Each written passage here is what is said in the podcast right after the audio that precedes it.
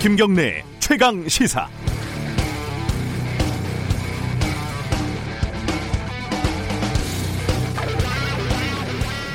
지극히 상식적인 전제를 가지고 이야기를 해보죠. 차명진이라는 사람은 왜 선거에 나왔을까요? 국회의원 배지 달려고 이기려고 나왔겠죠.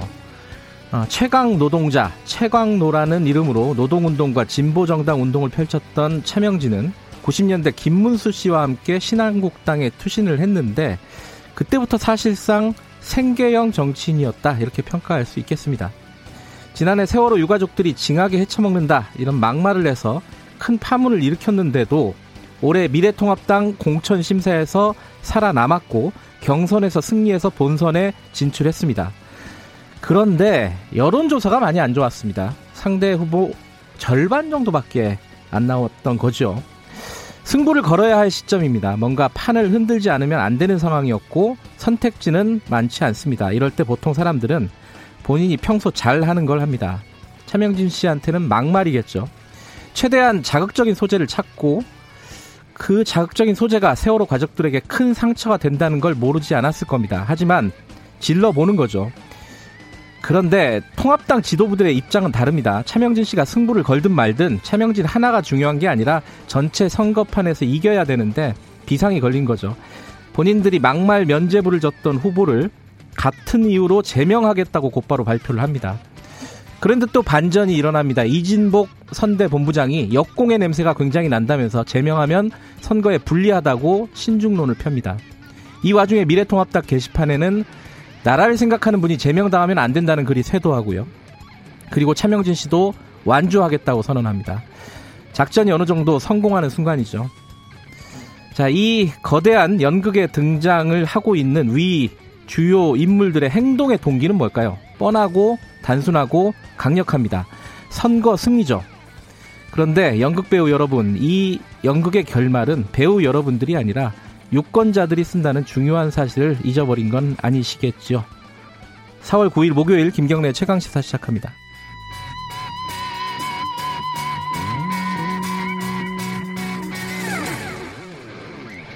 김경래 최강시사는 유튜브 라이브도 열려 있습니다. 실시간 방송 많이들 봐주시고요. 문자 참여 기다립니다. 짧은 문자는 50원, 긴 문자는 100원 들어가는 샵 9730으로 보내주시면 감사하겠습니다. 무료 콩 애플리케이션 콩 이용하시면 무료로 사용하실, 사용하실 아, 참여하실 수 있고요.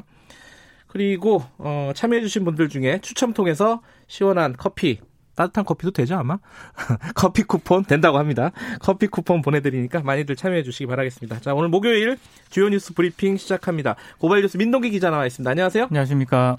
차명진 씨 아, 차명진 후보 어, 제명 조치를 하겠다고 일단 발표는 했습니다. 그렇습니다 김종인 위원장은 즉각 어제 제명 조치를 지시를 했고요. 네. 오늘 대국민 사과 기자회견을 하기로 했습니다. 아, 그 기자회견도 예정이 돼 있나요? 오전에 음. 예정이 돼 있고요. 네. 황교안 대표는 이 차명진 후보 발언에 대해서 어제 저녁 유튜브 방송에서 용납할 수 없는 매우 부적절한 발언이다. 당사자들께 깊이 사과드린다 이렇게 사과를 했는데요. 네. 아, 미래통합당이 오늘 윤리위원회를 열고 차명진 후보 제명 절차를 받습니다.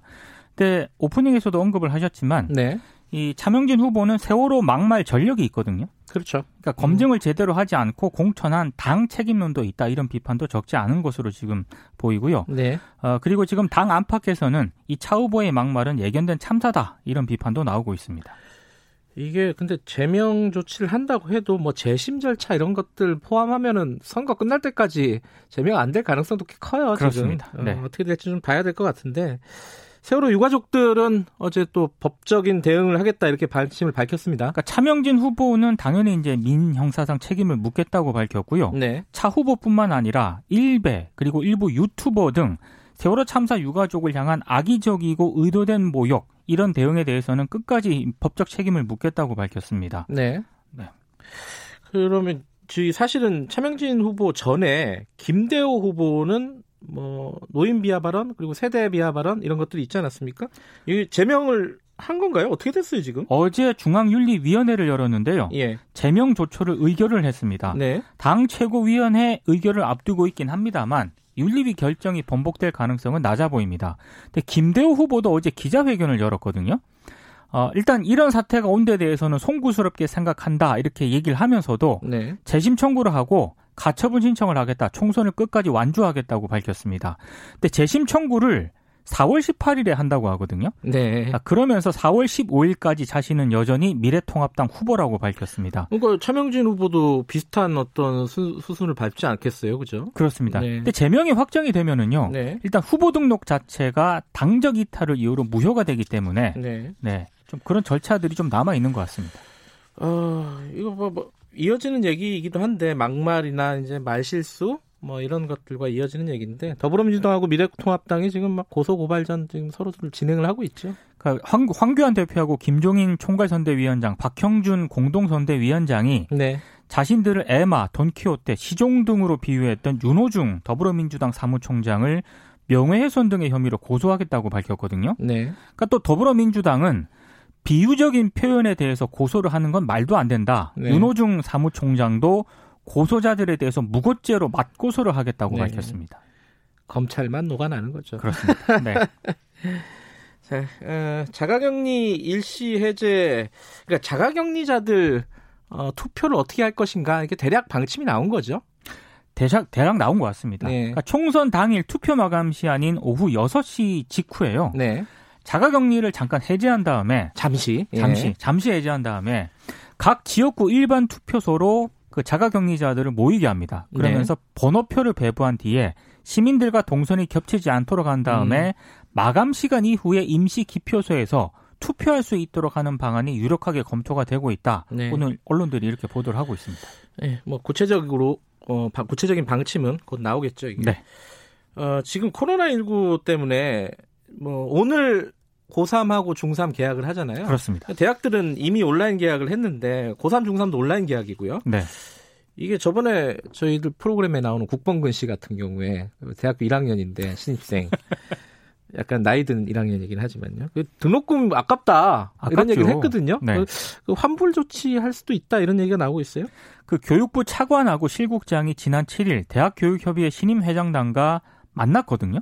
이때 대학 등록금 환불 관련 문제에 대해서 얘기를 나눴다고 합니다. 네. 교육부는 이 대교협에 학생들의 환불 요구를 고려해서 방안을 논의하자고 제안을 했고요.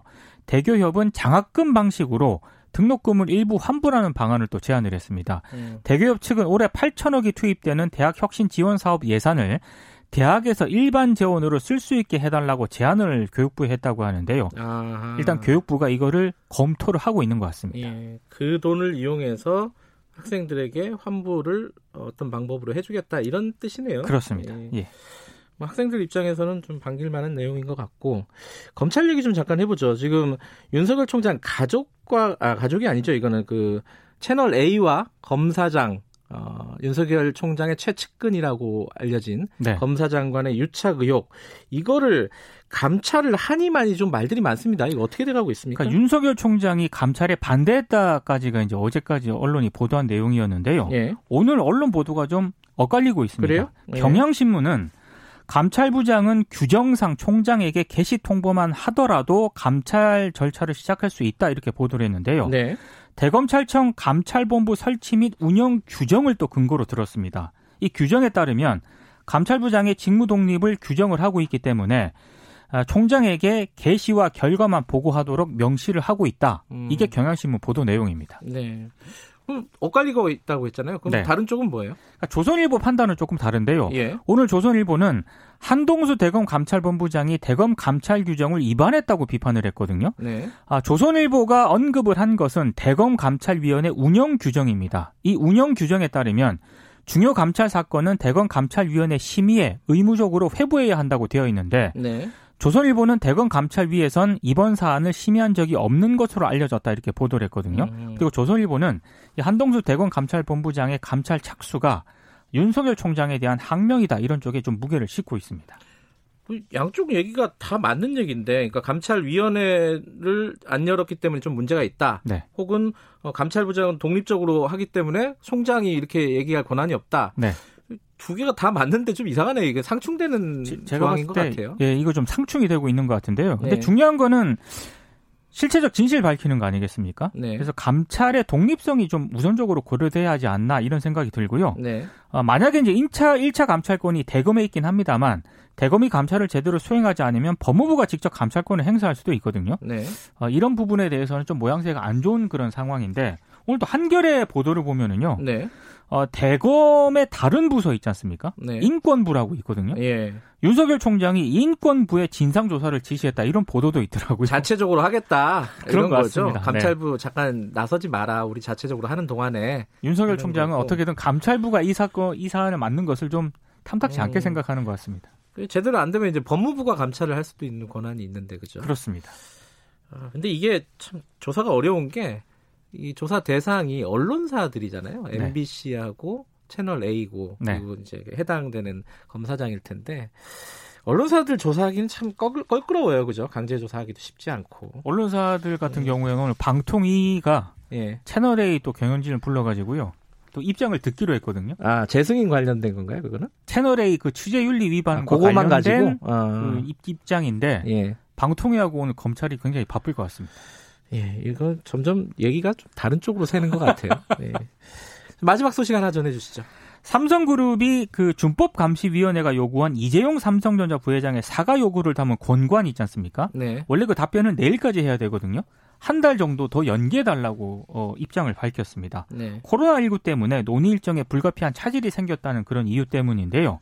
어, 그동안 삼성그룹이 이 문제를 가지고 논의를 했다고 하는데 특히 경영권 승계 의혹에 대한 이재용 부회장의 사과 수위를 놓고 감론을박이 오간 것으로 전해지고 음, 있습니다. 네. 일단 준법감시위원회 측은 실망스러운 일이다라는 입장을 밝히면서도 네. 삼성의 기한 연장 요청을 받아들이기로 했습니다. 실망스럽지만 받아들이겠다. 그것도 좀 이상합니다. 네. 아, 아까 제가 오프닝에서 차명진 후보 관련된 얘기를 했는데 1388님이 오늘 오프닝을 듣고 정말 한심하고 어이가 없네요라고 말씀해 주셨습니다. 제가 한심하고 어이가 없다는 뜻인 줄 알고 깜짝 놀랐는데 그게 아니라 아, 항상 올바르고 정확하게 분석하는 김경래의 최강시사 고맙다는 말씀도 덧붙여 주셨습니다. 다행스럽습니다. 자화자찬인가요? 죄송합니다. 여기까지 하겠습니다. 고맙습니다. 고맙습니다. 고발뉴스 민동기 기자였고요. 김경래 최강시사 듣고 계신 지금 시각은 7시 32분이고요. 잠시 후 어, 총선 격전지, 격전지를 가다 오늘은 굉장히 여기 관심이 많이 모아지는 곳입니다. 전남 순천 광양 곡성 구례갑 어, 더불어민주당 소병철 후보 무소속 노광규 후보 연결해 보겠습니다.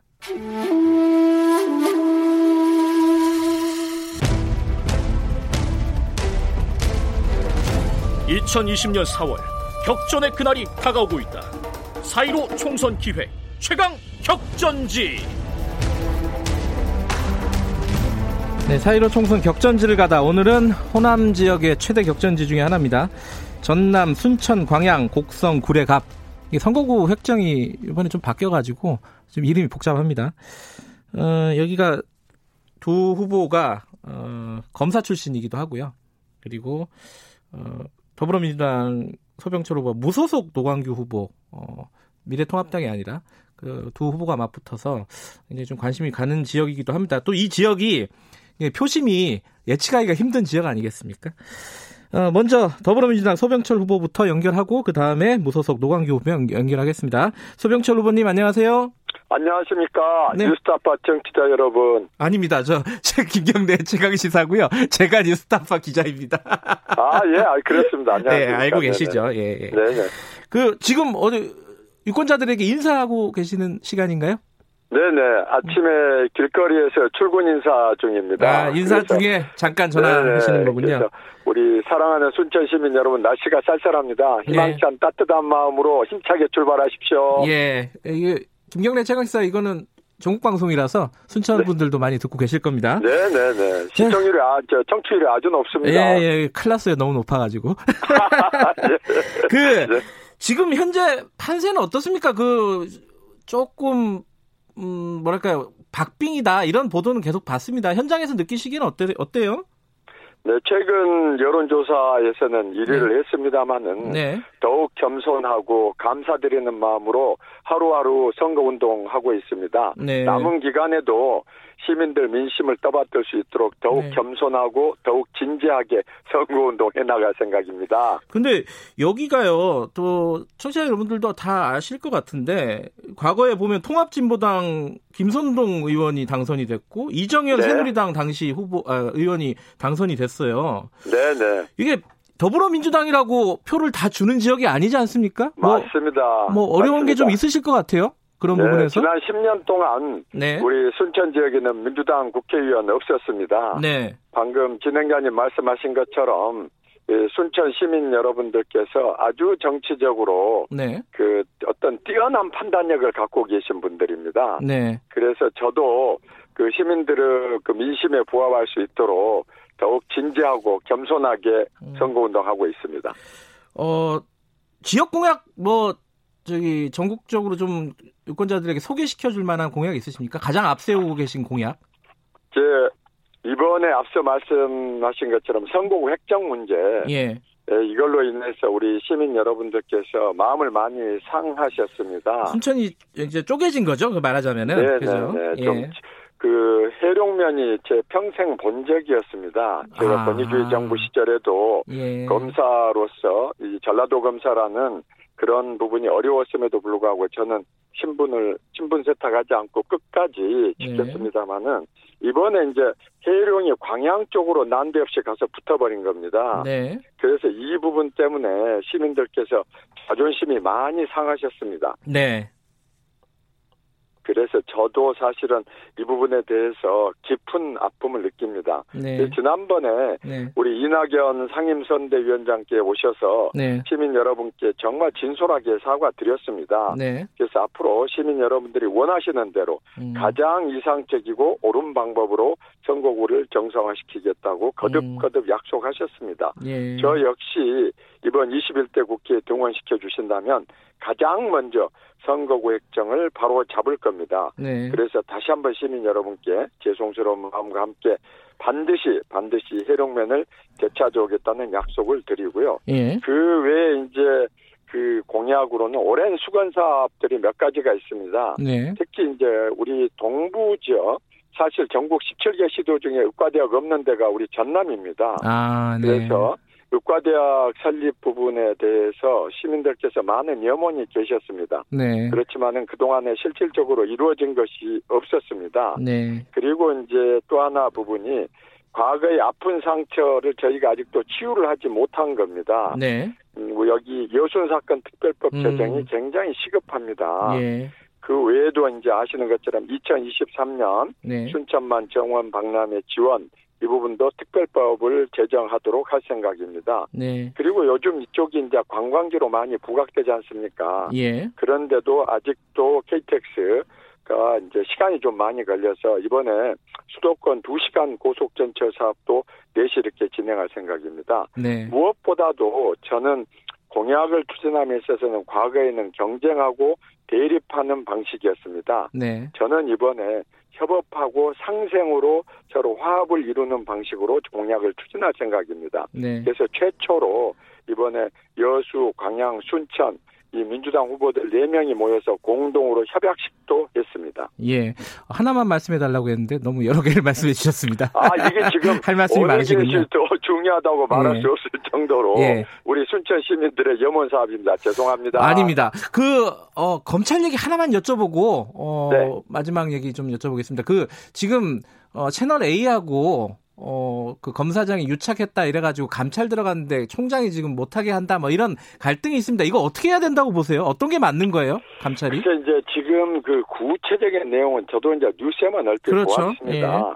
그러나 이제 과거에 그 참여정부 시절에 제가 그 법무검찰 개혁 청사진을 만드는 실무 책임자였습니다. 네. 그때 이제 아시는 것처럼 수사는 독립적이고 중립적으로 해야 합니다. 네. 그러나 이 검찰에 대해서 감찰을 정확하게 해야만이 네. 그 검찰의 중립성과 어, 수사로부터의 독립성이 보장된다고 생각을 해서 네. 참여정부 때 검찰에 대한 감찰 기능을 대폭 강화시켰었습니다. 네. 그래서 저는 어, 수사의 중립 독립과는 별개로 네. 이 검찰에 대한 감찰 부분은 네. 정확하게 이루어지는 것이 맞다는 생각입니다. 네. 다만 그것이 이제 일각에서 염려하시는 것처럼 네. 수사의 중립성이나 독립성을 침해하는 것이 아니냐 네. 하는 우려 부분 이 부분은 심각하게 생각하되 그러나 반드시 검찰도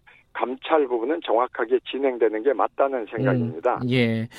자, 그 다시 지역 얘기로 돌아와서요. 네. 지금 그 노광규 후보 같은 경우도 무소속이긴 하지만 이제 과거에 어, 민주당에 있었고 그래서 뭐 크게 다르지 않지 않느냐 뭐 이렇게 생각하시는 유권자들도 있을 것 같아요. 노광규 후보가 아니라 왜 소병철 후보여야 됐나 되는지 여기에 대해서 짧게 한 말씀 듣고 마무리하죠. 네, 안타깝습니다. 왜냐하면 네. 사실 정치는 일관성과 신뢰 아니겠습니까? 네. 필요에 따라서 탈당했다, 입당했다, 탈당했다, 입당했다 이런 것을 거듭하는 부분에서는 정말 안타깝게 생각합니다. 네. 두 번째, 의회 정치는 정당 정치지 않습니까? 네. 다수당에 소속돼 있을 때 네. 후보가 생각한 또는 제시한 공약이나 정책들을 관철할 수 있는 거 아닙니까? 네. 무소속이나 작은 정당은 현실적으로 지금 여의도에서 독자적인 그 의사를 관찰하기 어려운 실정이라는 걸 진행장님도 잘 알고 네. 있지 않습니까? 네. 그래서 저로서는 힘 있는 집권 여당 후보라는 점을 강조드리고요. 네. 특히 전남은 문재인 대통령 가장 높은 득표율로 당선시켜준 겁니다. 민주당, 민주당이기 때문에 그랬던 겁니다. 네. 그래서 그런 부분을 우리 위대하신 순천 시민 여러분께서 이번에는 반드시 생각해 주실 줄 알고 있습니다. 네. 그 노광규 후보가 어, 소 후보님 그 선거법 위반으로 고발했잖아요. 이거 어떻게 나 네네. 있는 겁니까?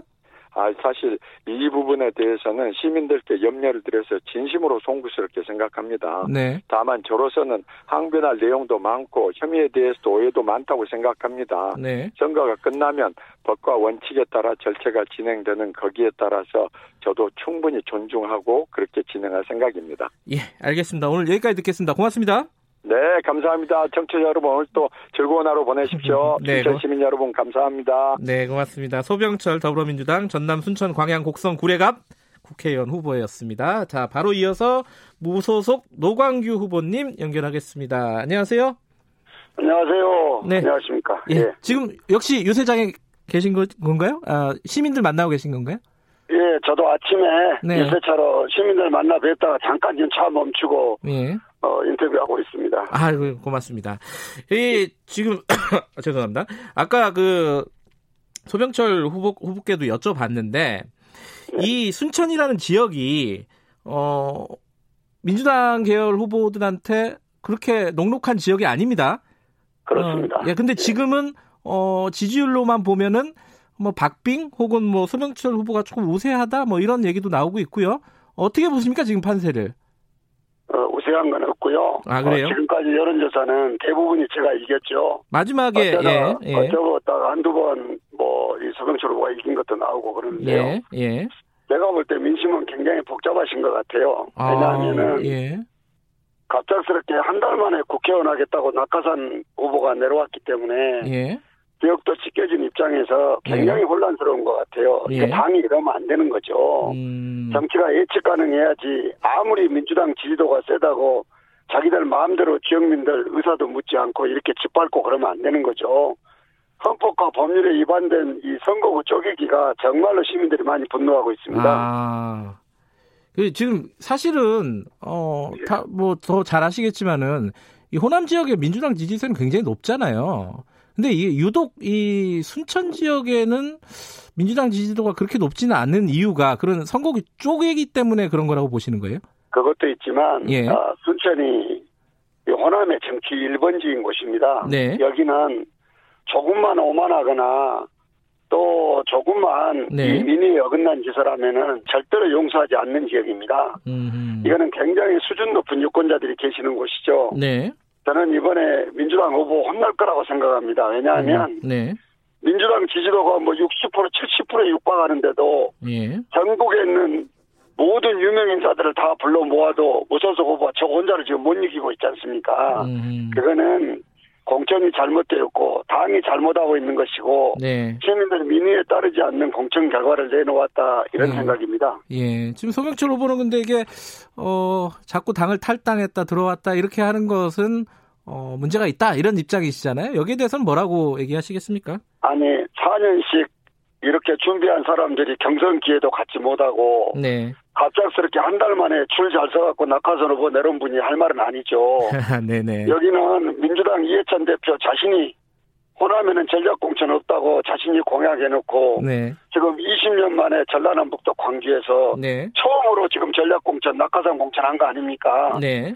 패권 세력에 줄 서서 내려온 사람이 아무리 이 그렇다고 하더라도 그런 얘기 할 게 아니죠. 정당 생활 한 달 한 사람이 남에 대해서 이래라 저래라 할 얘기는 아닌 것 같아요. 자신이 안 내려왔어야 맞는 거죠. 음. 왜냐하면은 당원들이 만 명이 넘고 시민들이 후보 선출권을 가져야지 어떻게 실력자한테 줄 서가지고 낙하산으로 내려온 사람이 그런 얘기 할 수 있습니까? 네. 그런 말할 자격도 없는 사람입니다. 사실은 후보 자격도 없지만 네. 지금 노 후보께서는 사실은 순천시장을 두 번 지내셨잖아요. 그죠? 그렇습니다. 어, 예. 그런 면에서 보면은 소병철 후보보다 어, 지역에서는 뭐 아는 사람도 많고 인지도가 높을 것 같기도 한데 실제로는 어떤 분위기입니까? 본인 보시기에는? 전반적으로 제가 느끼기에는 노광규 한 번 이번에는 보내야 된다는 분위기입니다. 국회로? 왜냐하면은 예, 예. 예. 예. 지역도 가장 잘 알 뿐만 아니라 가장 많이 준비가 돼 있다고 보고 있는 거죠. 네. 아시다시피 저는 고졸 출신의 이 고시 합격에서 검사가 돼서 시장까지 한 사람입니다. 네, 네. 세상에 이 주류들만 전부 다 판치는 세상에 아하. 비주류 후보 누구 하나가는 들어가 있어야 되지 않겠습니까? 예. 전부 다들 자기들끼리 인맥 잡아서 하는 세상에 누군가는 이 학벌과 집안과 지역의 벽을 깨는 사람이 있어야 되지 않겠습니까? 예. 아마 그런 사람으로 노광규가 이번에는 한번 가야 된다. 네. 그동안에 고생을 너무 많이 했다. 이런 분위기입니다. 예. 아, 검, 검사 출신이라고 말씀하신 김에 아까 소명철 후보에 게 여쭤본 거 똑같은 거 여쭤볼게요. 지금 감찰 진행되고 있는데, 아니, 감찰을 한다 그러는데 지금 윤석열 총장이 맡고 있어요. 어, 이 부분은 예. 어떻게 해야 된다고 보세요? 검사 출신이시니까 잘 아시잖아요? 우선 저도 잠깐 아까 소병철로 네. 그 들었는데요. 30년 동안 검찰에서 고검장까지 한 사람들은 뼛속과 피까지 다 검사라고 봅니다. 네. 그런 분들이 할 얘기는 아닌 것 같고요. 예, 예. 정말로 이제 수사와 감찰은 분리가 돼야 맞는 거죠. 아. 저도 언론 보도만 봐서 내용은 선거하느라고 잘 예. 모르겠어요. 예. 잘 모르겠지만 아마 여러 이유들이 있을 것인데 예. 아, 잘못하면 감찰에서 처벌받는 것은 공무원의 기본적인 음. 거죠. 예. 알겠습니다. 어, 지역 얘기로 다시 돌아와서요. 어, 가장 앞세우시는 얘기하고 싶으신 공약 있으면 좀 소개해, 시키, 소개해 주시죠. 사실은 순천에 지금 다른 공약이 무용지물입니다. 왜냐하면은 네. 순천 인구가 28만이 넘는데 네. 지금 5만 5천의 신도시가 찢어져서 옆 동네 선곡으로 날아가 버린 이런 상황이 됐어요. 네. 그렇기 때문에 이거를 어떻게 되돌리지 않고는 다른 공약을 하는 것이 넌센스가 돼버린 그런 현상입니다. 네. 그래서 우선은 이 국회에서 저지른 거대 정당이 저지른 민주당이 저지른 이 정치 폭력에 대해서 우선은 시민들이 틀렸다고 이번에 심판해 주셔서 네. 이 지역을 되찾아오는 게 굉장히 중요합니다. 네. 그리고 나머지 공약들은 의과대학 설립이라든가 서울과 거리를 좁히는 문제라든가 기타 등등은 노광규 후보가 다 이제까지 발표한 공약들을 소병철 후보도 뒤에서 뒤따라서 하고 있으니까 아까 아마 청취자들이 들으면서 다 이해가 되셨을 거라는 생각입니다. 음, 공약은 좀 비슷비슷하다 이런 얘기도 있던데 맞나요? 저는 조금 다른 게요. 네. 저는 여기에서 정원박람회를 했던 사람입니다. 네. 2013년에. 예. 그래서 2023년에 정원박람회를 가장 잘 준비할 수 있는 후보고 네. 도시 재생을 가장 잘 시킬 수 있는 후보입니다. 네. 그리고 두 번째는 순천에 맞는 일자리를 가장 잘 만들 수 있는 사람입니다. 네. 왜냐하면은 우리가 잘할 수 있는 것을 해야죠. 네. 생태를 기반으로 하는 여러 일자리 같은 것들을 가장 잘 만들 수가 있고요. 네. 또 다른 하나는 지방이 다 소멸되어 가고 있는데 예. 지방이 다 소멸되어 가고 있는데 거점 도시 중심으로 재편되는 이 전남 여러 사정을 봤을 때 순천을 가장 거점 도시로 잘 만들 수 있는 그런 사람입니다. 네. 아, 목소리가 많이 근데 쉬셨어요. 어, 요새 때문에 그러신 모양이죠? 그렇습니다. 예. 자. 저 혼자 아니까요, 저는. 아, 그렇군요. 근데 이제 소병철 후보 같은 경우에는 이제 중앙당 지원도 있고 이래갖고, 어, 유리하다, 이렇게 얘기할 수도 있을 것 같아요. 어, 노관, 왜 노관교해야 된다, 소병철이 아니라 무소속 예. 노관교가 왜 필요한가, 여기에 대해서 한 말씀 듣고 마무리하는 걸로 하죠. 예. 소병철 후보는 시대 정신에 맞지 않습니다. 네.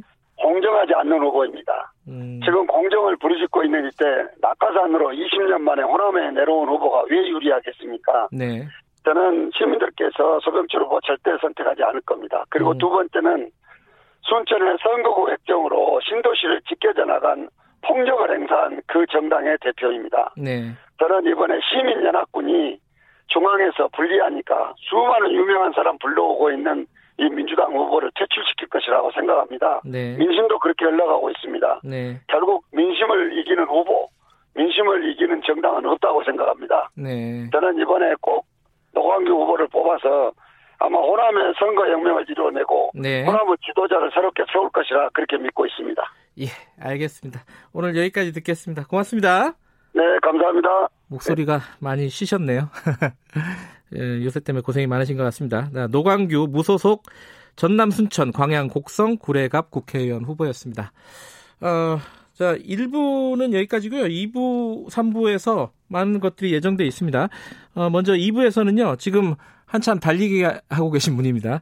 어, 여수에서 서울로 쭉 올라오고 있는데 어디까지 왔는지 자 국민의당 안철수 총괄 선대위원장 어, 연결해서 인터뷰를 좀 해보고요. 그리고 바로 이어서 정의당 얘기를 오늘 좀 해보겠습니다. 정의당의 비례대표 청년 선거 대책 본부장이죠 장혜영 후보하고도 얘기를 나눠보겠는데 뭐 조국 관련된 조국 사태 관련된 정의당 입장의 사과 이런 것들을 발표하기도 했죠. 사실 물어볼 게 굉장히 많은 후보이기도 합니다. 시간이 좀 짧아가지고 좀 아실 것 같은데 좀 기다려 주시고요. 그리고 3부에서는 어, 지금 가장 큰 이슈 어, 뭐랄까요 어, 문제입니다. 서울시 유흥업소 이거 어떻게 해야 될 것인지 지금 집합 금지 명령 내렸다고 하잖아요. 그리고 지금 기존의 어, 확진자들 어, 유흥업소 종업원으로 알려진 확진자들은 아직까지 동선이나 이런 것들이 정확하게 파악이 안 됐습니다. 이 부분도 좀 박원순 서울시장 연결해서 얘기 들어보겠습니다. 자, 김경래 채널사 잠시 후 8시에 2부로 돌아옵니다.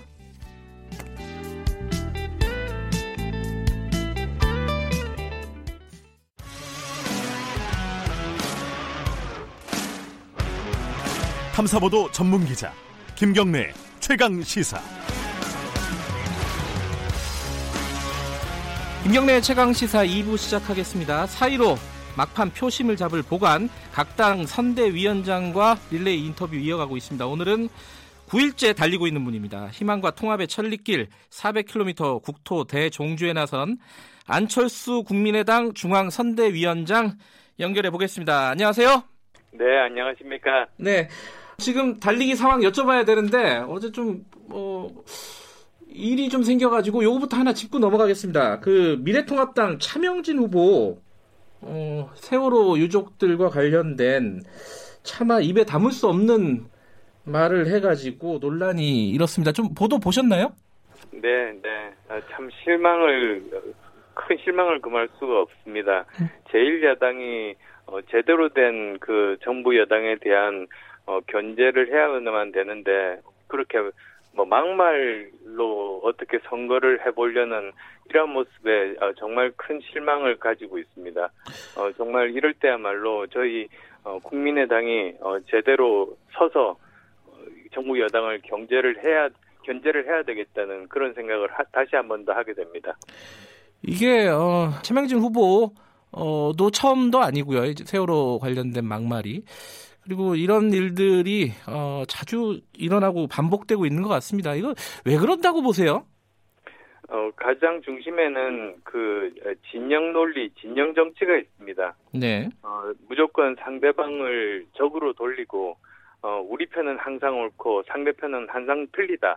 어, 그건 사실은 어, 민주당 쪽도 마찬가지입니다만 그렇게 두 거대 양당이 오랫동안 싸워오다 보니까 어, 무조건 눈앞에 상대만 어떻게든 어, 모욕 주고 넘어뜨리면 된다는 이런 정치 풍토가 많이 해 있는 겁니다. 네. 그런데 사실은 여의도 정치가 서로 상대방만 보고 물어뜯는데 실제로 심판은 국민 아닙니까? 네. 그래서 어, 정말 그 정당한 사람인데 억울하게 쓰러져 있으면 어, 손을 잡고 일으켜서 어, 이겼다고 판정해 주는 것도 국민들이십니다. 네. 어, 여의도 정치가 어, 그 점을 깨닫는 이런 총선이 되어야 된다고 생각합니다. 좀 구체적으로는요. 미래통합당에서 어, 김종인 위원장이 제명 조치하라 이렇게 얘기를 했는데 또 뭐 이걸 어, 구체적으로 다시 살펴봐야 된다 이런 목소리도 당내에서 좀 나오는 것 같아요. 그래서 어떻게 해야 된다고 보세요? 다 다른 당 입장이니까 예. 제가 뭐 어떻게 어, 뭐 어떻게 하라고 이야기할 수는 없겠습니다만 네. 어, 강력한 조치를 해서 어, 이런 어, 더 이상의 이런 정치권의 막말 국민들을 어, 실망시키고 마음에 상처를 주는 일들은 네. 이제 우리 대한민국 정치 문화에서 뿌리를 뽑아야 된다고 생각합니다. 알겠습니다. 이거 어제 벌어진 일이라서 어, 한, 좀 짚고 넘어가고요. 지금 어, 4월 1일 날 출발하신 거죠? 여수에서요? 그렇습니다. 예. 그렇습니다. 어, 그 4월 1일 여수에서 출발해서 네. 어, 광양, 구례, 남원, 진안, 금산을 거쳐서 네. 어, 어, 바로 어제 4월 8일 오후에는 어, 대전에 도착했습니다. 음, 대- 남대전 IC에 있는데요. 예. 250km 정도를 뛰었습니다. 아. 앞으로 한 150km 남았습니다. 아, 이거 체력적으로는 괜찮으신가요? 어, 솔직히 어, 굉장히 힘듭니다. 예. 지금 또그 어, 발도 부상을 당하고 해서 음, 어, 힘듭니다만 어, 정말 그 현장에서 네. 어, 진심을 보여드린다는 그런 차원에서 시작한 일이어서 어, 끝까지 제가 최선을 다할 생각입니다. 그럼 서울에는 한 언제쯤 예정하십니까? 도착이? 어, 아마도 수도권은 거의 선거 어, 직전 정도 음, 아마 예 서울은 선거 직전 정도 어, 네. 도착할 수 있을 것 같습니다. 이 국토 대종주 같은 경우에는 어, 안철수 대표께서 어, 위원장께서 어, 직접 아이디어를 내셨다고 들었습니다. 맞나요? 네, 그렇습니다. 제가 대구 어, 의료 봉사를 하면서 저 나름대로 느낀 게 참 많습니다. 네. 어, 정말로 현장이 중요하다는 것, 네. 그리고 또 어, 진심이 중요하다는 것, 예. 어, 그런 것들을 또 행동이 중요하다는 것들을 많이 느꼈습니다. 네. 그래서 이 마라톤 유세라는 것이 어, 사실은 말보다 행동이 중요하다는 걸 직접 몸으로 보여드리고 네. 어, 그리고 또, 어, 각오도 직접 보여드릴 수 있는 것 아니겠습니까? 음, 그리고 코로나19 이런 상황에서는, 네. 어, 정치인들이, 어, 그, 많, 많은 사람들이 모이는 곳에 가서 유권자들과 직접 접촉하는 것 자체가 어, 부적절하니까, 네. 오히려 저는, 어, 전국 국토를 제 발로 한 걸음 한 걸음 이렇게 발로 어, 디디면서 그 모습을 온라인에 많은 분들이 모여서 이제 보고 계시는 음, 어, 그때 또 제가, 제가 뛰면서 어, 메시지를 전하는 유세를 하고 있는 겁니다. 네. 어, 실제로 근데 종주를 하시면서 어, 국민들 많이 만나고 있습니까? 유권자들? 네, 유권자들 어, 특히 어, 이렇게 어, 지나가면서 반갑게 이렇게 저 어, 응원해 주시는 네. 분들도 계시고 어, 주로 만나서 이야기를 듣는 것은 그 식당이나 또는 그 아. 숙소에서입니다. 예. 어, 거기서 보면 예를 들면 어, 펜션촌이 있는데 네. 어, 꽃이 아주 아름다운 절이라 1년 중에 그때 사실은 집중이 된다고 합니다만 네. 지금은 텅텅 비었습니다. 예. 어, 거의 정말 그 굶어 죽을 지경이라는 하소연들도 많이 하십니다. 네. 근데 이 국토 대종주 선거를 앞두고 선대위원장이 이렇게 종주를 하는 거에 대해서 좀 어, 의아하게 생각하는 분들도 분명히 있는 것 같아요. 예를 들어서 어, 손학규 민생당 선대위원장 같은 경우에는 이 비례 등록도 안 한 안철수 대표 혼자 마라톤 하는 이런 건 코미디다. 이게 지역구 후보도 없- 없이 어, 이렇게 운동을 하는 것은 의회 민주주의를 정면으로 거부하는 행위다. 이런 얘기 비판에 대해서는 어떻게 생각하세요? 아마 관심 받고 싶어서 하는 말씀으로 이해하고 있습니다. 아, 손학규 위원장이요. 예. 저희가 그 이런 어, 유세를 어, 제가 어, 열심히 지금 하고 있는 것은 네. 어, 결국 선거에서는 유권자들께 어, 우리 당이 어떻게 하겠다는 비전과 정책을 말씀드리기 위해서 아니겠습니까? 예. 어, 그런데 저는 어, 그런 역할들도 지금 충분히 어, 열심히 하고 있다고 생각합니다. 음. 음. 그러니까 이미지 이미지 보여주기식 이벤트 이렇게 여기는 사람들이 있는 것 같아요. 왜냐하면 선거하고 달리기하고 도대체 무슨 상관이 있느냐 이 부분에 대해서 뭐라고 말씀을 하시겠습니까? 어, 여러 가지가 의미가 있습니다. 사실은. 네. 네. 어, 우선은 그 국민 혈세 낭비하지 않지 않습니까? 아, 네. 그리고 또 직전에 말씀드렸듯이 코로나 19 전국에서 네. 어, 직접 그렇게 유권자들 접촉하기보다는 온라인으로 많은 사람을 모으는 어, 이 시대에 맞는 그런 방식이고 네.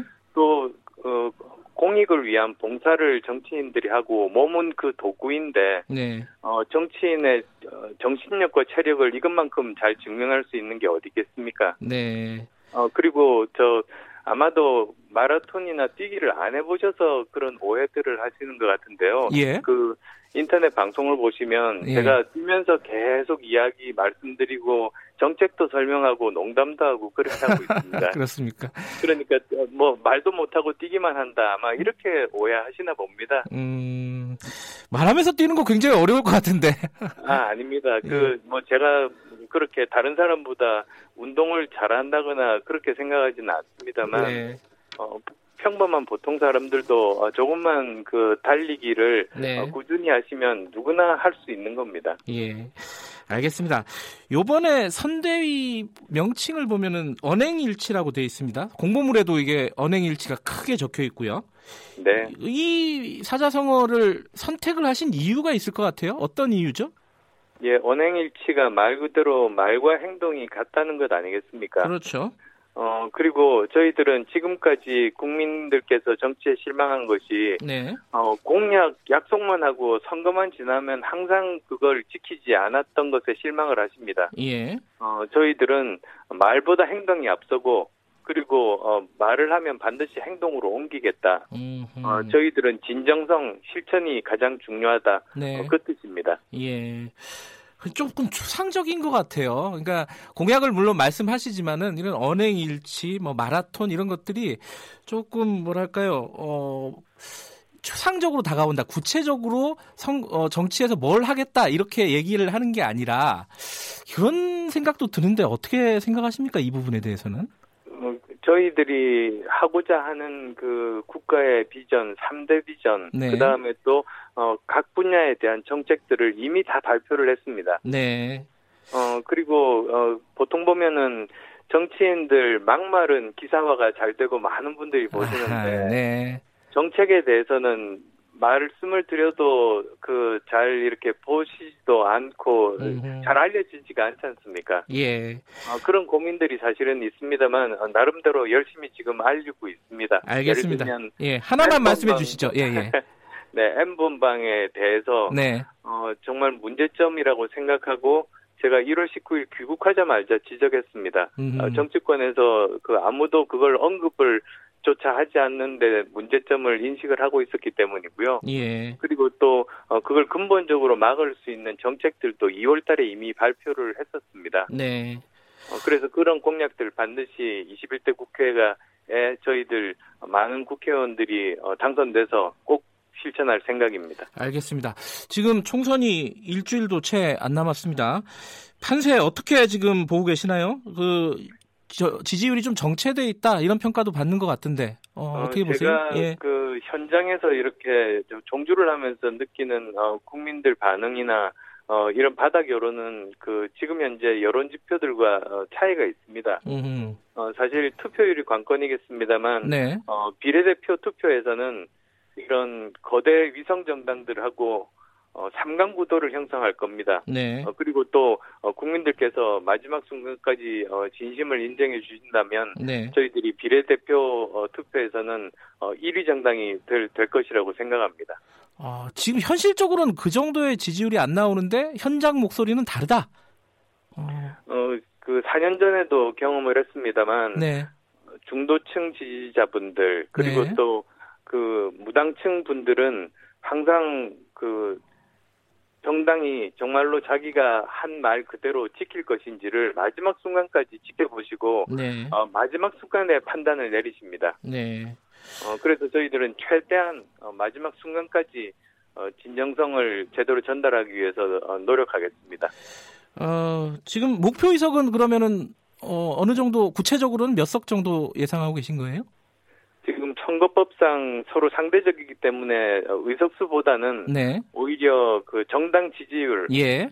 20%를 목표로 하고 있습니다. 그렇게 되면 예. 어, 거대 양당들을 제대로 견제할 수 있게 되고 네. 어, 사실상 그런 그 어, 가짜 정당 그 사실 세계 민주주의 역사상 유례가 없는 네. 엉터리 정당들이지 않습니까? 네. 어, 이 정당들이 그 국회의원들을 많이 낸다는 건 어, 전 세계에서 웃음거리가 됩니다. 음. 우리 국민들께서 현명한 국민들께서 어, 그렇게 하지는 않으실 거라고 믿습니다. 네.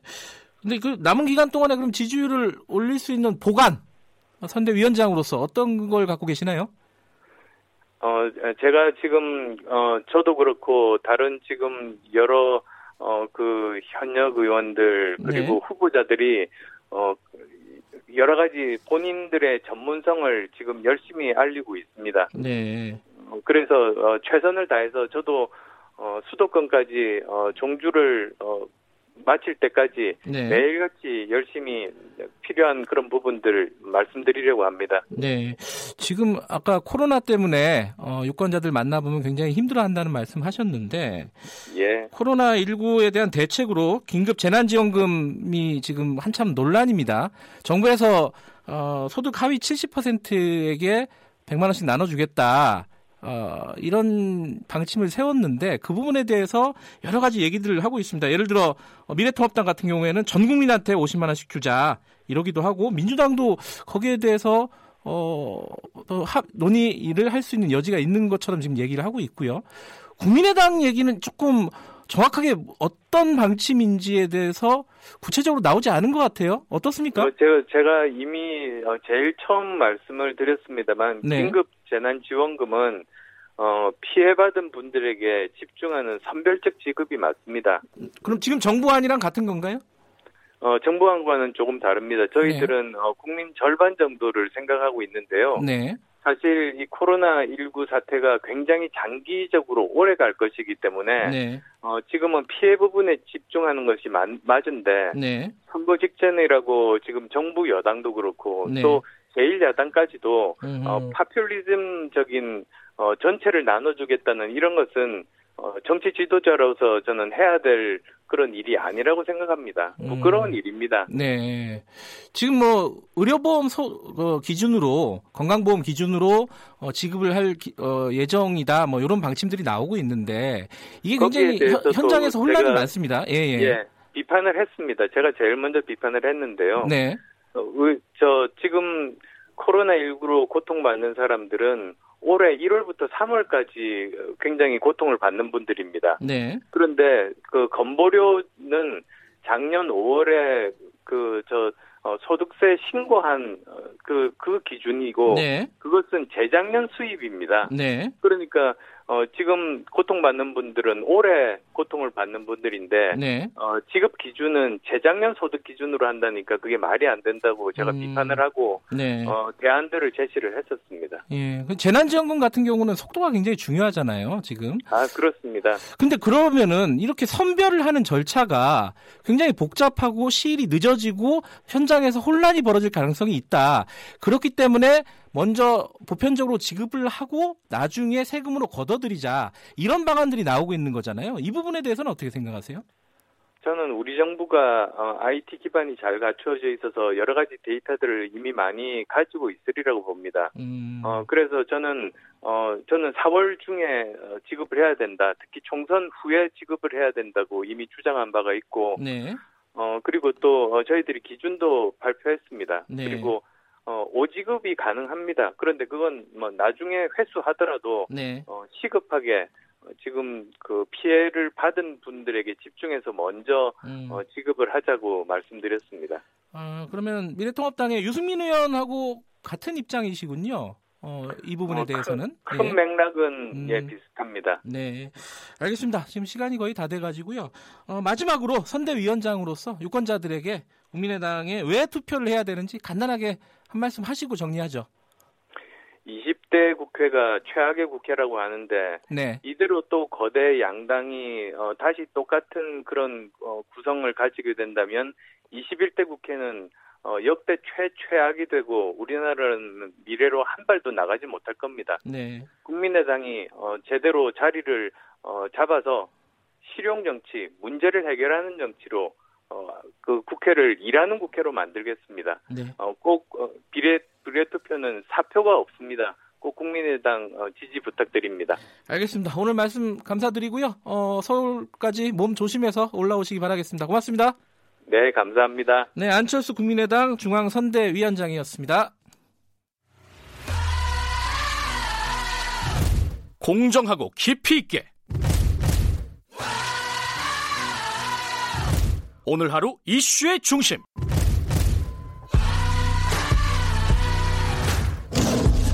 김경래의 최강 시사 네, 각 당의 비례대표, 어, 비례 후보를 만나보는 시간입니다. 오늘은 정의당 순서고요.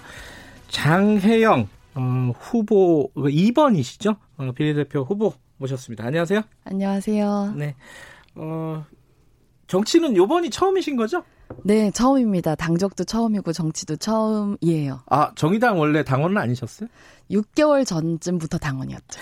이, 아, 사실은 이제 모르시는 분들이 아직도 좀 있으실 겁니다. 낯선 분들이. 네. 본인 소개 간단하게 하시면 뭐부터 말, 워낙 이력이 제가 보니까 다채로워요. 네. 뭐부터 말씀하시겠어요?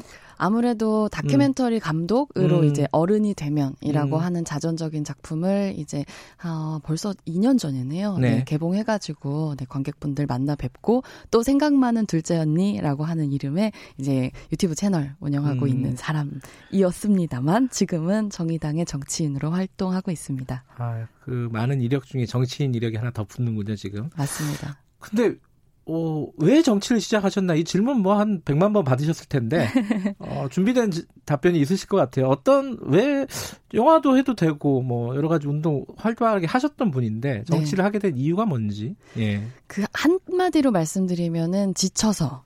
라고 말씀을 많이 드렸어요. 어, 지쳐서요? 네. 어. 그러니까 제가 다큐멘터리를 찍었던 이유가 사실 제가 지금 정치를 하는 이유하고 정확히 같은데요. 음, 그러니까 저는 어, 아시는 분들이 계실 수도 있지만 발달장애 당사자의 형제자매입니다. 네. 그래서 이제 제 동생이 어렸을 때 장애와 가난 등의 이유로 이제 그런 장애인 거주 시설에 보내줘가지고 네. 18년이라고 하는 긴 시간을 살았었고 이제 그러한 삶이 결코 어떤 평등한 모든 사람들이 동등한 인권을 누리는 사회의 삶이라는 생각이 들지는 않았기 때문에 음. 이제 준비를 해서 동생과 함께 이제 지역 사회에서 살아가기 위한 이제 시도를 했고요. 이제 네. 그 과정에서 단순히 이제 저라고 하는 가족이 개인이 그걸 책임질 수 있는 것이 아니라 사회 전체가 바뀌어야 되는 거구나 음. 그런 생각이 들어서 이제 처음에는 제가 가지고 있는 재주가 네. 이제 영상 만들고 영화 만들고 이런 거였기 때문에 다큐멘터리를 만들었었던 건데 이제 그런 시민으로서의 실천, 창작자로서의 실천이 세상을 바꾸는 부분도 분명히 있지만 네. 또 법과 제도를 통해서 그런 이제 변화를 훨씬 더 속도감 있고 힘 있게 견인할 수 있다는 생각이 들어서 정치 시작하게 됐습니다. 어, 한 5개월 됐다고 보면 되나요? 정치 뛰어, 뛰어드신 지? 뭐 그렇다고 할 수 있죠. 어떻습니까? 밖에서 보는 거하고 안에서 실제로 하- 선거도 해, 어, 운동도 해 보시고 이러니까. 밖에서 봐도 어렵겠다고 아, 생각했는데 그래요? 안에 오니까 제가 네. 생각했던 것은 그냥 약과였다라는 아, 걸 그래요? 알겠습니다. 어떤 부분이 제일 어려워요? 일단 어, 할 일이 진짜 많아요. 아, 그래요? 스케줄이 빡빡하군요. 네, 맞아요. 음. 드러나는 일과 드러나지 않는 일들이 정말 많다는 생각도 들고 네. 그리고 또 이제 겉과 속이 다른 사람들 만나는 게 참 힘이 많이 듭니다. 내 모든 것을 걸고 하겠다. 이게 이제 정의당에 입당하고 첫 인터뷰에 나왔던 멘트라고 합니다. 네. 모든 것을 걸고 무엇을 하겠다는 거죠? 무엇을 어, 뭐, 무엇을 하겠다는 음. 질문을 주신다면은 우리 사회에 존재하고 있는 불평등을 정면으로 마주하고 해소하겠다라는 약속을 드릴 수 있을 것 같은데요. 네. 이제 제가 지금 오전에 이 시간에 여기 네. 와 있는 이 순간에 저는 제 동생 이제 24시간 돌봄이 필요한 동생하고 둘이 사니까 제가 여기 있으면 누군가는 거기 있어야 되잖아요. 그렇죠. 근데 이 순간에 안타깝게도 제 동생 곁에 있어주는 거는 국가나 사회가 아니라 제 친구들. 아, 그래요? 네, 이게 바로 제가 제가 가지고 있는 모든 것. 사실 사람이 음. 갖고 있는 것 중에 대체할 수 없는 건 시간이잖아요. 네. 그 모든 것을 걸고 저나 제 동생과 같은 사람들도 한 몫의 네. 시민으로 살아갈 수 있는 그런 이제 정책적인 토대 만들겠다. 음. 네, 이런 약속을 드렸던 것이죠. 알겠습니다. 어, 정의당 얘기도 좀 해야 되는데 네. 당 얘기 조금 있다 하고요. 네. 숙제부터 몇 개 좀 해보겠습니다. 네. 조국 전 장관 사태에 대해서 정의당이 보인 태도에 대해서 반성한다고 하셨어요. 네. 이게 이제 청년 선거대책본부에서 얘기한 건데 거기에 속해 계신 거잖아요. 네, 제가 본부장 맡고 네. 있습니다. 이유가 뭔지 좀 간략하게 얘기해 주세요. 많은 분들이 아시겠지만은 그래도 네. 다시 한번. 네. 저희 이제 청년 선대본에 모여 있는 이제 주체들은 대부분 다 정의당의 청년 정치인들인데요. 네. 이제 저희들이 정의당의 정치인으로서 이제 기여할 수 있는 부분들에 대해서 고민하면서 우리가 정말로 소중하게 여기는 가치가 뭔가에 대한 고민을 굉장히 많이 했어요. 네. 그래서 가장 정의당다운 것은 무엇인가에 네. 대해서 이제 모두가 공통적으로 가장 모든 사안에 있어서 불평등에 고통받는 사람들의 관점에서 많은 것들을 보고 판단하고 발언하는 것이다, 행동하는 것이다라는 결론을 내렸는데 그 관점에서 보자면 지난 조국 전 장관 임명 당시에 정의당의 모습은 그런 관점에서 보자면 분명히 부족한 부분이 있었다. 이 부분에 대해서 청년 정치인들로서 이제 국민 여러분께 우리의 생각을 밝히는 거는 필요한 일이라는 생각을 했었습니다. 당에서는 뭐 청년 선거대책 본부에서는 그렇게 입장을 정했겠지만은 네. 당에서는 좀 불편해하지 않았습니까 이게? 불편해하시는 분들도 당을 계셨죠. 비판한 거잖아요 사실. 그렇죠. 그렇게 음, 말할 결과적으로. 보면은 예, 네네. 예. 어 그리고 공정과 정의의 가치에 대해서 이제 생각을 하셨다고 했는데, 네. 근데 사실 이제 어, 비례대표 후보 선출이 되고 나서 1번 후보죠 요정 후보가 뭐 대리 게임 했다 네. 사과는 물론 했지만은 네.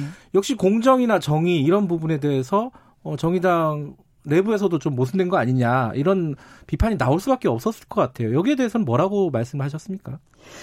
이제 류 후보님의 네. 논란에 대해서는 사실 네. 이제 그런 뭐 대리 게임이라던가 이런 일들이 없었으면 정말 제일 좋았겠죠. 네. 하지만 어쨌든 이제 후보가 과거에 이제 자신의 행동에 대해서 시인한 바 있고 네. 이거에 대해서 정말로 진정성 있게 국민 여러분께 여러 번 사과를 드렸 습니다. 네. 그 점에 있어서 사실 지금 이 총선 전국 맞이하면서 얼마나 네. 많은 정치인들이 망언과 막말 쏟아내고 그러면서도 조금도 사과하지 않는 모습들을 보이는데 어제도 있었죠. 네, 있어서 음. 류호정 후보가 자신의 잘못을 이제 솔직하게 사과드리는 것에 대해서는 오히려 더 좋은 정치인으로서 성장해 나갈 수 있는 어떤 음. 하나의 자질을 이제 국민 여러분께 보여드린 것이 아닌가 그 점에서 애정 갖고 더 네. 성장할 수 있게 지켜봐 달라는 부탁 드리고 싶습니다.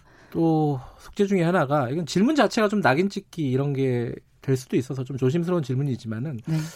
어 메갈리안 아니냐 그러니까, 그러니까 과격한 페미니즘 단체라고 해야 되나요? 뭐 어쨌든 그거는 이제 설명하기 나름인데 네. 본인을 메갈이라고 규정을 하는 거 아니냐 네. 어떻게 메갈 어, 페미니스트를 이 국회로 보낼 수 있느냐 이렇게 비난하는 사람들이 일부 있는 것 같습니다. 여기에 네네. 대해서는 뭐라고 말씀하시겠어요? 어, 제가 드릴 수 있는 대답은 한결같은 것이고요. 네. 저는, 어, 우리 사회에 존재하는 여성에 대한 구조적인 폭력과 네. 차별에 반대하는 아주 평범한 페미니스트 정치인이고요. 네. 어, 그 어떤 종류의, 어떤 경우에도, 어, 다른 사람의 인권을 침해하거나 폭력적인 방식으로 운동하는 것은 허용되지 않는다라고 하는 신념을 갖고 있다는 말씀 드립니다. 그럼 메갈이라는 단체에 어 에서도 그런 것들은 허, 용납할 수 없다. 그 내부에서도 그런 건가요?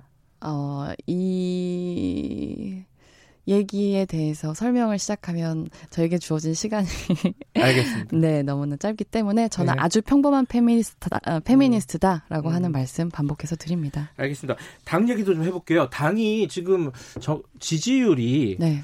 약간 좀 정체돼 있는 느낌도 있고 최근에 좀 오르는 느낌도 있고 그래요. 당내 분위기는 어떻습니까 지금? 당내 분위기는 선거 치르느라 정신이 없습니다.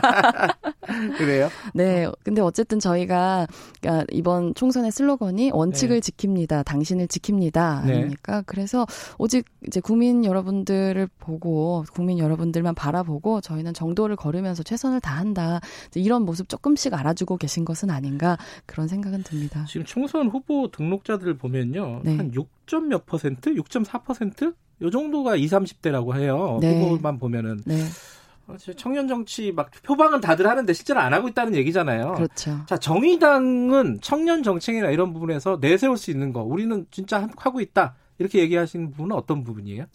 저희는 이번에 유일하게 원내정당들 가운데에서 청년 할당제를 통해서 비례대표 후보를 선출을 네. 했고요. 그 네. 과정을 통해서 이제 다른 쟁쟁한 그런 먼저 오랫동안 당에서 어, 활동해 오셨었던 후보님들보다도 저나 네. 뭐류 후보님이나 혹은 다른 후보님들이 1번, 2번, 11번, 12번이라고 하는 정의당의 가장 귀한 어떤 이제 자원들을 청년에게 할당하는 이제 그런 방식으로 여러분을 만나뵐 수 있게 되었습니다. 그건 네. 사실 가장 정확하게 어, 청년 정치에 기회를 준 거다라고 말씀드릴 수 있을 것 같아요. 국회 입성하실 게 거의 뭐 확실해 보이긴 하는데 입성하시면 꼭 하고 싶은 일 한 가지 간단하게 지금 한 20초밖에 안 남았네요. 한 가지만 말씀해 주세요. 네, 어, 발달장애 당사자들의 인권을 보장하고 그리고 무엇보다도 디지털 성범죄 반드시 해결하고 방지할 수 있는 법안들 꼭 발의하고 통과시키겠다 약속드립니다. 알겠습니다. 오늘 아침 일찍 나와주셔서 바쁜 와중에 고맙습니다. 감사합니다. 네, 정의당 비례 후보 정의당 아, 장혜영 후보였습니다.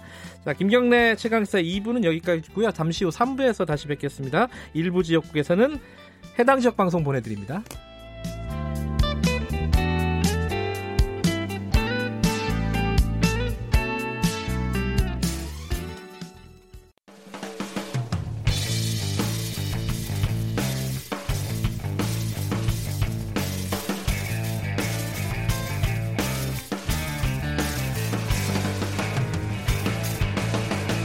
김경래의 최강 시사.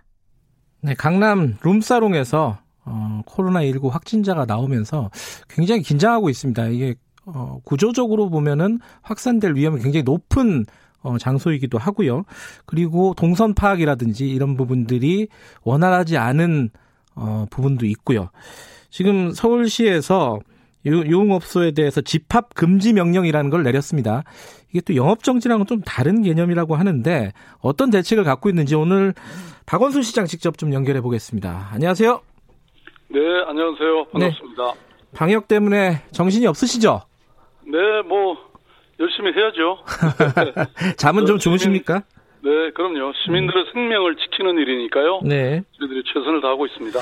서울이요. 전체적으로 보면 지금 600명이 600명을 좀 육박하고 있죠. 581명. 그죠? 지금 확진자가. 예. 어, 4월 9일 그러니까 0시 기준으로요. 예. 어, 총 592명이 됐고 아, 조금 늘었군요. 예. 네, 어제보다는 14명이 늘었습니다. 예. 그 중에서 해외 입국자가 10명, 또 예. 그 사람들로부터 어, 감염된 사람이 2명. 그래서 네. 총 12명이 해외 입국자 관련입니다. 음흠. 어, 그렇게 보면 이제 대부분 네. 어, 해외에서 입국한 분들의 감염이 지금 현재 어, 증가되고 있는 숫자의 대부분이다 이렇게 보시면 될 것 같습니다. 어, 서울이나 이제 경기도 같이 인구가 많은 지역에 좀 아직까지 안심할 단계가 아니다 추세로 보면은 어떻게 보세요? 어, 시장님께서는? 네, 지금 사실 뭐 이제 중국 같은 경우에도 네. 아, 또 싱가포르 같은 경우에도 일단 어그 잦아들다가도 네. 또 잠깐만 방심하면 다시 어 증가하는 이런 사례도 있고 네. 어 말씀하신 것처럼 어, 수도권은 그야말로 세계 가장 밀접 접촉이 어, 자주 이루어질 수 있는 네. 그런 인구 밀도가 가장 높은 도시들이지 않습니까? 네. 그래서 뭐 한시도 지금 저희들은 안심할 수가 없는 상황이죠. 그 와중에 지금 두 가지 뇌관이 새로 뭐 터진 것까지는 아니고요. 어, 뭔가 좀 불안한 느낌이 있습니다. 하나가 유흥업소고 하나가 이제 학원입니다. 네네. 유흥업소부터 좀 여쭤볼게요. 지금 집합 금지 명령을 내리셨어요. 이게 정확하게 어떤 개념이에요? 이게 좀 헷갈려요. 강제적인 건지 법적인 구속력이 있는 건지 영업 정지랑은 뭐가 다른 건지. 어, 그럼요. 당연히 강제적인 규정입니다. 네. 아, 우리 감염병 예방법에 따르면 네. 어, 집합 금지 명령을 시도지사가 내릴 수 있고요. 네. 어, 이 집합, 집합 금지 명령이라는 것은 여러 사람의 집합을 금지한다는 뜻이기 때문에 네. 사실상 영업 금지 조치와 동일합니다. 음. 그래서 서울 시내 모든 유흥시설, 그러니까 콜라텍, 클럽, 네. 유흥지점, 단란 지점이 모두 어, 포함이 되고요. 네. 요거는 현재까지 영업 중인 것으로 파악된 네. 422개 예. 모든 유흥시설에 대해서 어, 영업을 중단시킨 것으로 이렇게 보시면 됩니다. 만약에 몰래 영업을 한다 이러면 어떤 처벌을 받아요? 네, 그러면 예. 어, 역시 그 감염병 어, 예방법에 따르면 네. 어, 개인 그 업소에 대해서는 업소의 대표자뿐만 아니고 네. 그러니까 사업주 그다음에 그 시설 이용자 모두에게 300만 원 이하 벌금을 부과할 수 있고요. 네. 만약에 또 이 시설 내에서 확진자가 발생할 경우에는 네. 어, 영업주와 시설 이용자에게도 치료비라든지 방역비에 대한 손해배상 청구도 음. 가능합니다. 손님도 벌금을 받을 수 있다 이런 말씀이시네요. 그렇습니다. 어허. 근데 이게 계속 그러면 단속을 하고 계신 거예요? 직접 가가지고 서울시 공무원들이? 그렇습니다. 서울시와 자치구 공무원들이 예. 어, 이런 유흥시설 현장을 매일매일 점검하고 예. 실제 영업 여부를 확인합니다. 특히 이제 이 유흥업소들이 보통 밤에 많이 이루어지기 그렇죠. 때문에 예. 매일 밤 11시부터 새벽 4시 사이에 현장을 불시 방문해서 영업 여부를 확인하고 있습니다. 어제부터 영업 어, 집합 금지 명령이 내려진 거잖아요. 그렇습니다. 어제 밤에는 뭐 단속을 하셨는데 적발된 곳이 있었나요? 뭐 대체로 영업을 하지 않고 있는 것으로 그래요. 음, 네. 다행이네요. 네네. 그런데 지금 일부 업소들은 좀 반발하고 있습니다. 왜냐하면 요번에 확진자가 나온 그 업소 같은 경우에는 좀 기업형이다 이렇게 알려져 있지 않습니까? 어, 되게 규모가 큰데 영세한 곳들도 많다. 이 손실 보전도 안 해주면서 이렇게 문 닫으라 그러면 어떡하냐. 요 부분은 어떻게 해결하실 생각이신가요? 뭐 당연히 그분들의 그 마음이라고 할까요? 네. 어, 심정은 충분히 이해가 가고 네. 어, 그 여러 가지 어려움에 처해 있는 게 사실이죠. 네. 아, 그래서 이제 어, 그런데 이제 문제는 정말 이 한 곳에 어, 이 감염이 네. 우리 사회 전체에 지금 감염 체계, 방역 체계를 무너뜨릴 수 있지 않습니까? 네. 지금은 비상한 시기고 예. 또 이게 이제 어, 정부가 사회적 거리두기 2주간에 네. 이 기간 내에 해당되는 거니까 그러니까 4월 19일까지 네. 한시적이라고 하는 것을 말씀드립니다. 음. 그러니까 우리가 뭐 이런 그거야말로 전쟁과 다름없는 네. 이런 비상 시기에 네. 정말 뭐이 나만의 에, 문제가 아니고 네. 우리 이웃과 모든 공동체의 문제이기 때문에 네. 어, 어, 그런 어려운 점은 있고 어, 그렇지만 우리가 함께 해야 되는 거 아니겠습니까?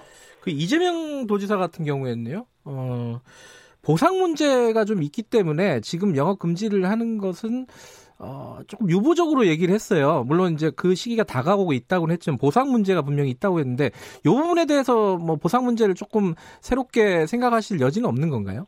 그런데 뭐 다른 모, 모든 것에 앞서서 네. 저는 시민의 안전, 국민의 어, 생명보다 중요한 것은 없다고 생각합니다. 네. 아 그리고 어, 지금 이렇게 워낙 그 이 숫자가 많다 보니까 네. 아, 저희들이 이게 에, 전체적으로 보상할 사실 엄두를 낼 수가 아. 없는 겁니다. 사실상 저희들도 그 고민을 많이 했는데 예. 그래서 일단 보상 문제는 뭐 다음 문제고 예. 일단 이렇게 조치를 할 수밖에 없었다는 것을 예. 시민들이 좀 이해해 주셨으면 좋겠고요. 예. 그리고 그 외에도 이제 저희들은 뭐 여러 가지 측면에서 왜 긴급 어, 재난 긴급 생활 지원금도 네, 있고 네. 특히 영세한 어, 그 업자들에 대해서는 또 저희들이 고용 유지라든지 앞으로 네. 또 여러 가지 이런 사회 정책, 복지 정책을 펼 예정입니다. 네. 네네. 그 그런데 지금 어, 사실 며칠 전 며칠 전이 아니죠 몇 주 전부터 이 서울시의 클럽 같은데 젊은이들이 막 줄 서 있는 사진 이런 것들이 굉장히 많이 돌았어요. 그래서 사람들이 우려를 많이 했다고요. 근데 결과적으로 보면 좀 늦은 거 아니냐 이런 조치가 어, 조금 이게 언론에서 표현하면은 뭐 뒷북 행정 아니냐 뭐 이런 식으로 얘기하는 비판하는 사람도 있더라고요. 여기에 대해서는 어떻게 생각하십니까? 그렇지는 않습니다. 예. 서울시는 이미 어제 집합 금지 명령을 내리기 이전인 네. 3월 10일부터 예. 클럽, 콜라텍, 유흥주점 이런 서울시 내 2,146개나 됩니다. 이 네. 업소에 대해서 현장 조사를 실시해 왔고 네. 또 휴업을 강력히 권고해서 이미 80% 이상의 업소가 휴업에 들어간 상태였습니다. 예. 아, 그리고 이제 이번에 사실 확진자가 나온 영업장도 네. 이런 그 정부의 고강도 사회적 거리두기 방침이 발표된 그 다음 날부터 네. 바로 공문을 보내서 휴업을 권고했고 네. 그리고 2차로 또 3월 31일 예. 행정 지도를 실시해서 휴업을 재차 공고해서 네. 4월 2일부터는 자진 휴업에 들어간 상태였습니다. 네. 아, 물론 이제 이번 이 유흥업소 확진자 발생을 결코 가볍게 넘겨서는 안 되고 네. 또 감염병은 그야말로 주야를 가리지 않고 어디든 침투할 수 있지 않습니까? 예. 그래서 강력한 경각심을 또 다시 한번 환기하고 확산하는 그런 계기가 돼야 된다 봅니다. 알겠습니다. 그 지금 그 크크 트렌드라는 그 유흥업소에서 네. 나온 확진자가 있는데 그 룸메이트도 어, 비- 같은 업종에 종사하는 어, 종업원이라고 들었습니다. 51번 환자요. 확진자. 예, 예, 그렇습니다. 43번, 4번은 하루 일을 했다. 그래서 100여 명의 밀접 접, 접촉 자가 있어서, 접촉자가 있어서 지금 확인 중인데, 51번은 동선이 확인이 됐나요?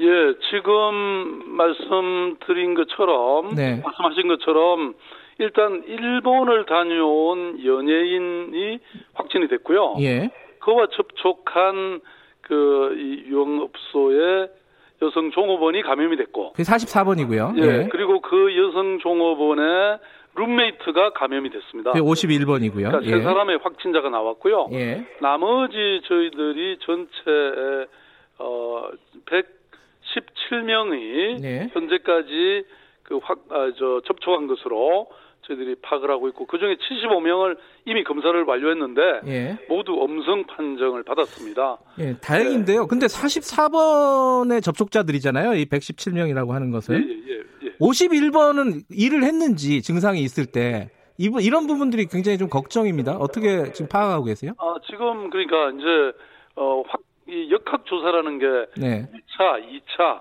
이렇게 에, 이루어지고 있고요. 예. 어, 그래서 지금 2차는 특별히 뭐 GPS라든지 CCTV라든지 네. 본인이 설사 거짓말을 한다 해도 예. 어, 그걸 다 밝힐 수 있는 예. 그야말로 어, 서울시가 보유한 모든 정보를 총동원하고 네. 있기 때문에 그래서 역학조사의 정확성을 높이고 있거든요. 네. 그래서 2차 심층 조사에는 좀 더 자세한 것이 음. 확될 거라고 확인 어, 될 것이고요. 다시 한 번 말씀드리면 GPS 카드 정보, CCTV, 그 다음에 DUR이라는 게 있습니다. 의약품 안전사용 서비스, 기지국 정보, 예. 뭐 이런 걸 다 어, 활용해서 어, 할 수 있는데요. 아, 예. 다만 이제 처음에는 아무래도 구술에만 의존하게 되면 네. 뭐 역학조사라는 게 일정 부분 한계가 있는데 네. 때로는 또 거짓말을 하는 경우도 있습니다. 네. 그런데 이제 거짓을 진술하거나 고의로 사실을 누락하면 감염병 예방법에 따라서 2년 이하 또는 2천만 원 이하의 벌금에도 처할 수 있다는 말씀도 드립니다. 51번은 어쨌든 동선 지금 확인 중이라는 말씀이신 거죠? 예, 정확한 것은 예. 네. 그 이미 이- 저희들이 1차로 파악해서 네. 117명에 대해서는 벌써 어, 자가격리도 들어가고 예. 또 전 전면 검사도 해서 예. 어, 지금 아마 오늘 중으로 검사는 이미 그 사람들에서 끝날 겁니다. 예. 근데 지금까지 거의 절반인 70여 명에 대해서 검사를 했는데 모두 음성으로 나왔다 이런 말씀입니다. 알겠습니다. 학원도 좀 문제인데 노량진의 대형 공시학원 수험생이 확진 판결을 받았잖아요. 한정을 네네. 받았는데 이게 그럼 영업 중단이라든가 이런 유흥업소와 같은 그런 조치가 취해지는 건가요? 아니면 어떻게 되는 건가요? 앞으로 학원은?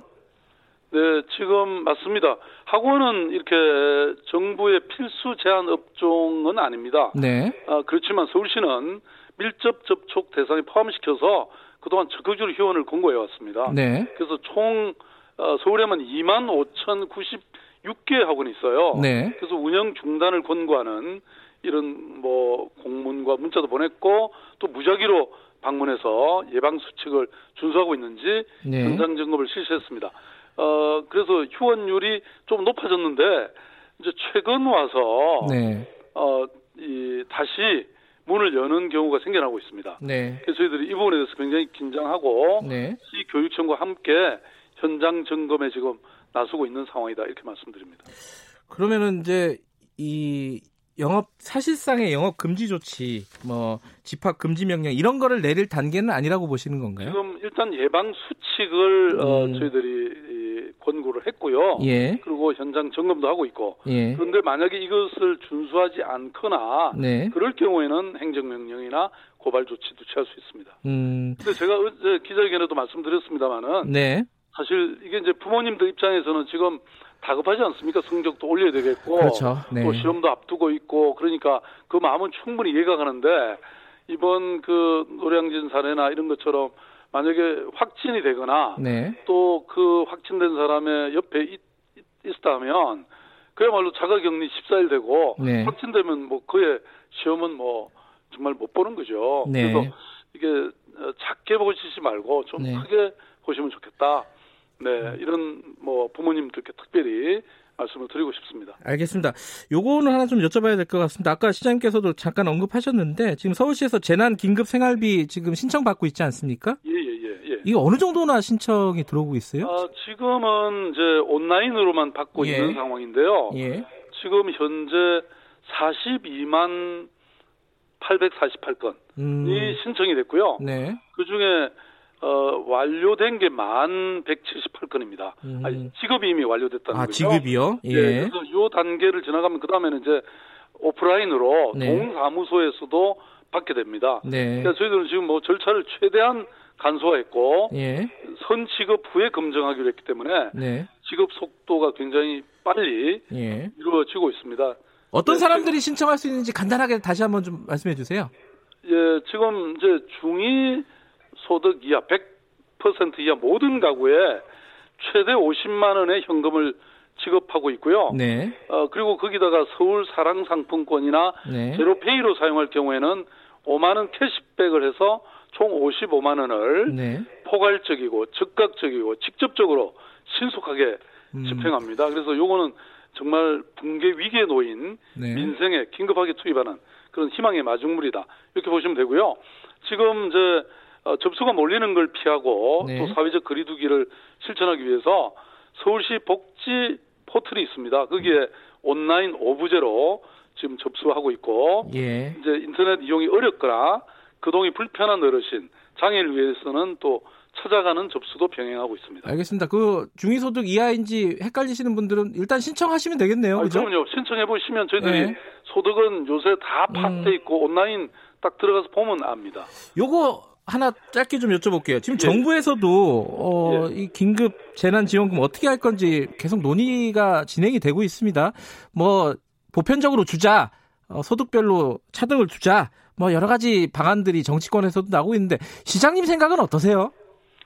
뭐 코로나 19가 이제 장기화되면서 네, 사회 전반에 지금 도미노 타격이 이루어지고 있지 않습니까? 네, 그러니까 고통에 직간접적으로 노출되는 시민들도 뭐 광범위하게 이루어지고 있죠. 네, 어 그래서 아마 유례없는 이런 사회적 재난 상황을 수습하고 네, 또 절박한 민생을 살리기 위해서는 정말 뭐 정부도 또 정치권도 네, 고심이 클 거라고 생각합니다. 네, 이제 에, 그래서 어, 전 국민에게 재난지원금을 지급하자. 뭐 그 방안 중에 하나라고 보는데요. 음, 어, 문제는 이제 그 중에서도 네, 자영업자라든지 일용직 노동자, 프리랜서와 같이 수입의 불확실성이 큰 분들, 예, 그야말로 매출 제로, 수입 제로라는 극단적 상황까지 경험하고 있는 그런 세대들이 있지 않습니까? 예, 이런 분들을, 그러니까 재난 사각지대, 취약 계층을 비롯해서 이런 어려움에 처한 분들을 좀 더 두텁게, 음. 더 많이 지원하면 그만큼 내수도 진작되고 소비 심리도 살릴 수 있다. 어, 저는 늘 이런 말씀을 드리는데요. 재난이라는 것은 취약계층에게 가장 먼저 오고 네, 가장 깊이 온다. 네. 그래서 저는 뭐 이런 부분에서는 차등을 좀 두는 것도 괜찮다. 아, 예. 이렇게 생각합니다. 알겠습니다. 보편적으로 지급을 하는 걸 원칙으로 하되 어, 좀 더 피해가 큰 사람들을 두텁게 지원을 하자 이런 말씀이시네요. 뭐, 예, 돈만 있으면 사실 보편적으로 드리는 게 좋죠.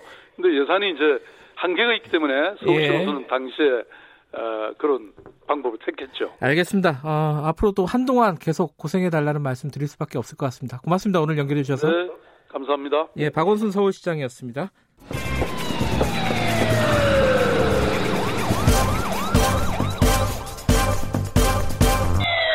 김경래 최강 시사. 네, 미국 코로나19 상황이 심상치가 않습니다. 지금 어, 확진자가 40만 명을 넘어섰고요. 사망자도 13,000명. 뉴욕 우리가 세계 제1의 도시라고 많이들 생각하고 있는 뉴욕 상황도 지금 매우 어렵습니다. 하루에 사망자가 700명 넘게 나오는 이런 상황이 됐습니다. 조금 주춤한 줄 알았는데 또 그것도 아닌가 봐요.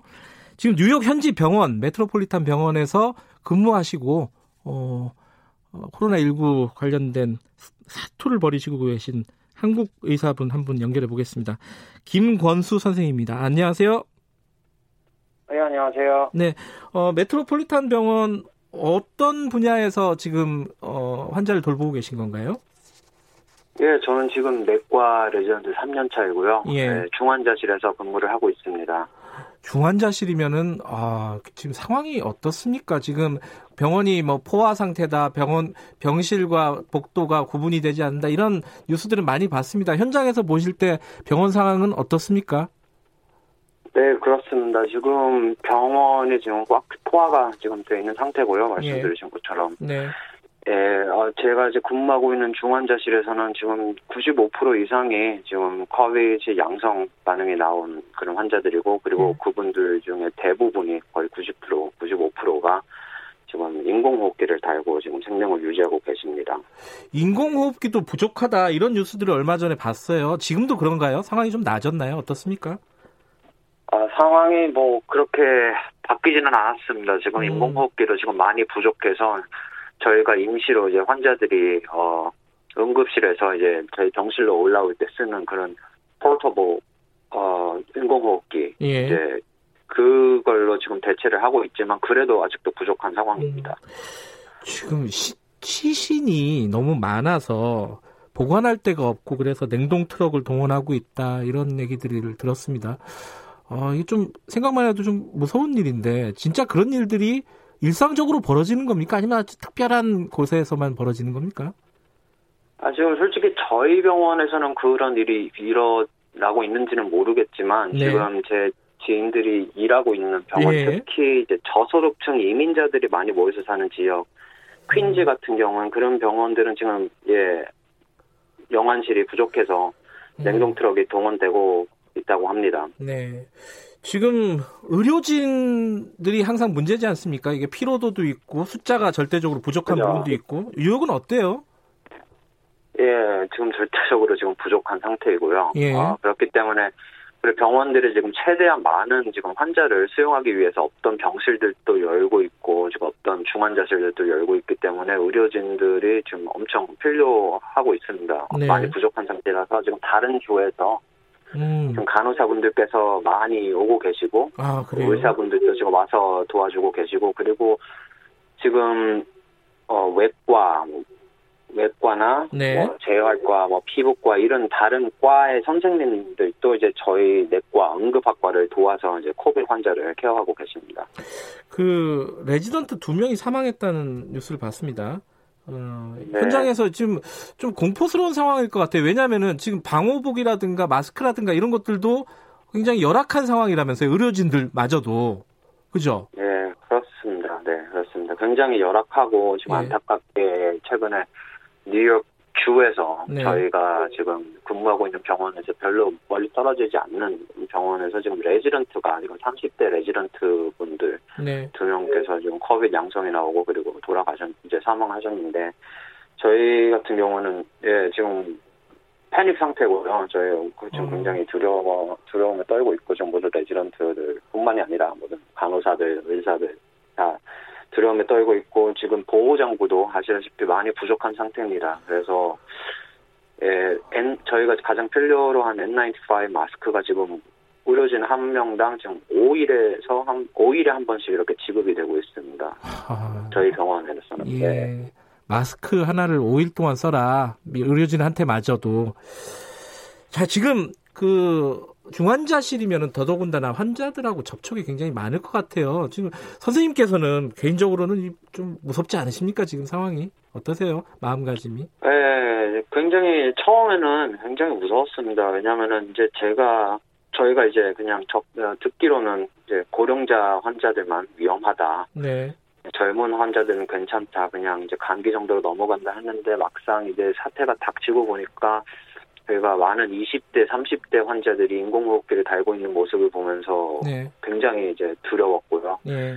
그리고 이제 같은 N95 마스크를 이제 하나를 이제 며칠 동안 착용을 하고서 이제 환자가 심정지가 오면 들어가서 그 방에 들어가서 이제 CPR을 해야 되는데 인공호흡. CPR 할 때가 아, 심폐소생술. 예, 예. 예, 심폐소생술을 할때 그때 이제 전염될 가능성이 꽤 높거든요. 그래서 아. 이제 굉장히 굉장히 두렵지만 어쩌겠습니까? 예, 환자를 좀 살리려면은 네, 위험을 감수하고 최대한 이제 없는 방어 어, 방어 장구를 착용을 네. 하고 음, 예, 알겠습니다. 일을 하고 있습니다. 네. 저희 같은 사람들은 참 상상하기도 어려운 일인데 지금 이제 미국 상황이 전반적으로 좋지는 않지만은 어, 교민들이나 유학생들이 특히 걱정입니다. 저희들 입장에서는 그 네. 사람들은 뭐 병원비 부담이라든가 왜냐면 보험 같은 것들이 잘 안 되니까요. 어, 그러기도 하고 언어 문제도 있고 이거 어떤 대책들이 있습니까? 아, 제가 알기로는 지금 한인 의사분들께서 지금 어떤 그룹을 만드셔서 음. 이제 어, 그분들을 지금 도와드리고 계시다고는 하지만 네. 아무래도 이제 증세가 심각하고 그러신 분들이라면은 네. 그렇게 이제 상담만으로 지금 끝날 게 아니고 진짜 병원에 가셔야 하는데 네. 제가 지금 최근 이제 교민들과 컨택이 많이 없어서 아, 지금 네, 저 그거는 제가 예, 예. 근데 제가 알기로는 지금 어 한국 교민들뿐만이 아니라 네. 미국 모든 국민들이 네. 증세가 경미하면은 병원비 뿐만이 아니라 이제 병원에서 또 전염될 음. 가능성이 높다는 것을 알고 있기 때문에 병원에 오기를 되도록이면은 네. 예, 예, 지금 굉장히 꺼려하고 있고 지금 병원 음. 측에서도 사실 그렇게 권고를 하고 있습니다. 예. 증세가 경미하면은 어, 병원에 되도록이면 오지 말고 자가 격리를 음. 하고 이제 증세를 완화시키는 이제 타일레놀이나 예, 그렇게 혼자서 이제 네네. 자가 격리를 하는 거를 권고를 하고 있습니다. 예. 그럼 트럼프 대통령이 엊그제 같은 경우는 약간 낙관적인 뉘앙스로 얘기를 했었는데 뉴욕주 상황은 더 안 좋아진 것 같아요 어제 지금 현장에서 느끼기에는 이 상황이 어 뭐랄까요 소강 국면으로 가는 것 같으세요 아니면 계속 이 상황이 한동안 지속될 것 같이 보이세요 현장의 느낌을 좀 알고 싶네요 제가 개인적인 음. 개인적으로 느끼기에는 적어도 2주 동안은 계속 이 상태로 가지 않을까. 그리고 음. 네. 2주 후에는 그래도 조금 이제 피크를 도달해서 음. 조금씩 내려가지 않을까. 이렇게 음. 제 개인적인 바람입니다. 그렇게 음.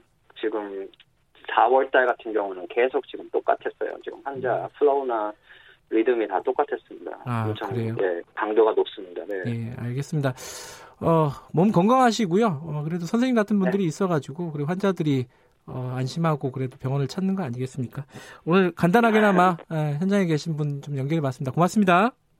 네, 감사합니다. 네, 뉴욕 메트로폴리탄 병원에서 근무 중인 사투를 벌이고 계시네요. 상황이 더 안 좋은 것 같아요. 말씀 직접 들어보니까 진짜 걱정입니다. 미국이지만 김권수 선생님 연결해 봤고요. 김경래 최강시사 오늘 여기까지고요.